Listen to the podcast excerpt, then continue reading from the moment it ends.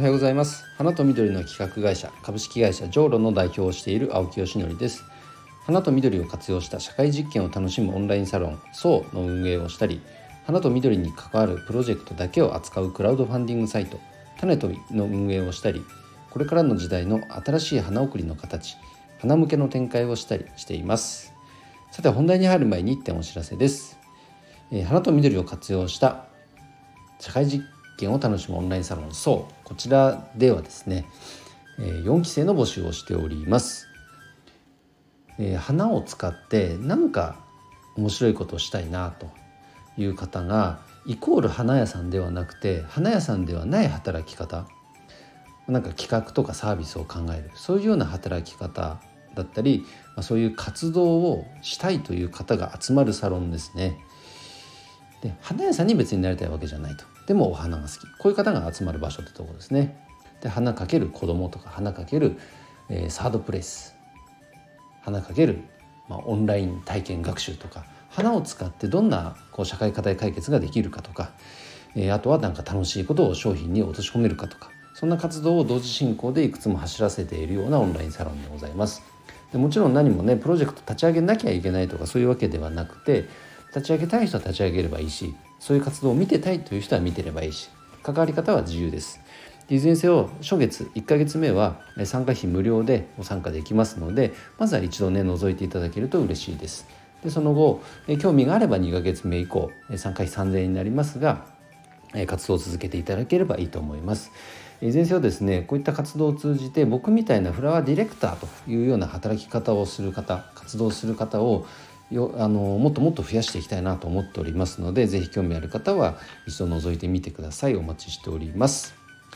えー、それとですね今月はこの層の中で月に今月はというか月に1回、えーと、特別研究会と題して外部の、うんと、ゲストを招いてですねいろいろなトークセッションを、まあ、僕とさせていただくわけなんですが今月のゲストはですね17日も明日ですね。の夜7時半から9時の90分間、えー、静岡を中心に、えーと、お花院長といってあの御朱印帳のお花屋さんバージョン。このサービスを展開している、えー、心花の、えー、酒井由紀奈さん代表をお待ち、えー、お招きして、えー、トークセッションを行います。今どのぐらいになってるのかな？静岡中心に50店舗ぐらいになってるのかな？であのそのお花院巡りを通じてこう町の活性化につなげたいとかねそういった志を持って活動されている方なので僕も応援しています。あの少しずつ静岡県外にも広がりを見せているようですのでそもそも何でこれをやろうと思ったのかとか今後どういう展開をねなんか想定しているのかとかその辺のお話をいろいろお聞きしたいと思ってますので是非こちらもご参加いただければと思います。はい、えー、ということでですねえ今日の本題ですがまあ、人口減少時代ですよね今。でそれとあとはこのテクノロジーの発展によって個人でいくらでも発信ができる時代になっていると。で実はこの2つって相性いいのかな？どうなんだろう？っていうのが最近ちょっとよく分からなくてそのことについてお話をしたいと思います。えっと、まずもうねわざわざ説明するまでもないですけど日本はね残念ながら人口がどんどん減っている時代でなかなかこれはもう止まることがないんじゃないかと。なのでイコール人口が減るってことは経済発展というのもかなり厳しいよねというのが大方の予想ですよね。で一方でこのテクノロジーの進化っていうのはどんどんどんどん進んでいるわけなので、まあ、このねスタイフもそうですけど個人でいくらでも活動が発信できる時代にもなってるわけです。だから自分のこのアイディアそれを形にするこの精神力とか技術とかそういうものがあればその形にしたものを発信していく。もしくは形になってなくても自分の考え方をこうやって発信なんかいくらでもできる時代になってきてるわけです。ただその届ける相手の総数分母が減ってきてる時代なんで発信者は増えてるけどその発信を受け取る人が減ってるってことはなかなかその発信内容つまり商品サービスっていうのが継続した形になっていかない現実もあるんじゃないかなというふうにも僕は見ています。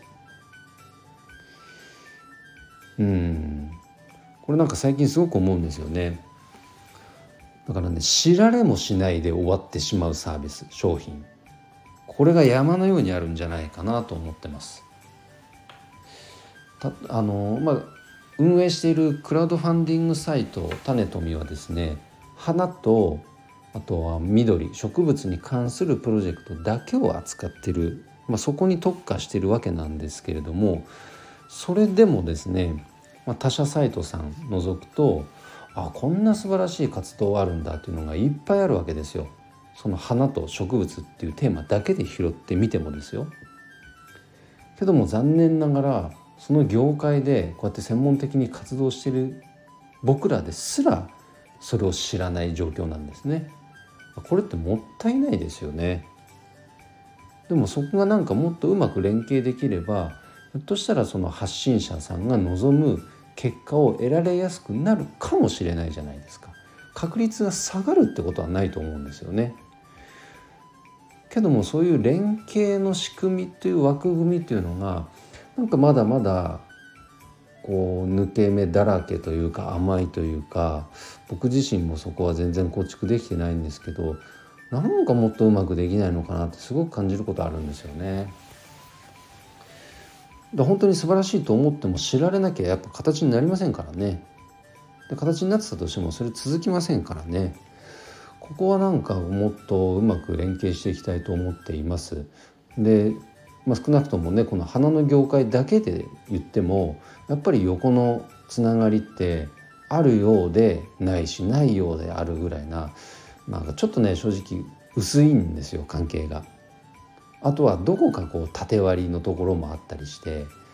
もうそういったねなんか垣根みたいなものはどんどん取っ払っていけるような時代にな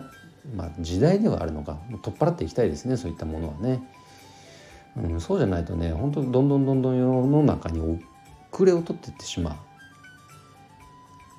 プラスなんか他の異業種からの参入で平気で食い荒らされてしまうなんていうこともあるんじゃないかな。うん、そんな風にも思いますのでね。え今日はね最近ちょっとその辺にふと疑問に思ってるというか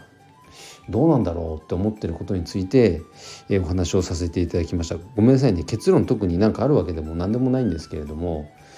そういった取りまとめキュレーション的なサイトなのか情報サイトなのかサービスを単純になんか連携させて結果につなげていく枠組みなのかちょっと分かりませんがそういう活動はねなんか今後はアンテナ張っていきたいなと思っています。ということで、えー、今日はこのテーマについてお話をさせていただきました。青木さんを応援するよとかいいねと思っていただけた人はハートマークもしくはフォローをしていただけると嬉しいです。それでは今日の配信は以上で終わります。今日も一日頑張ろう青木よしのりでした。バイバイ。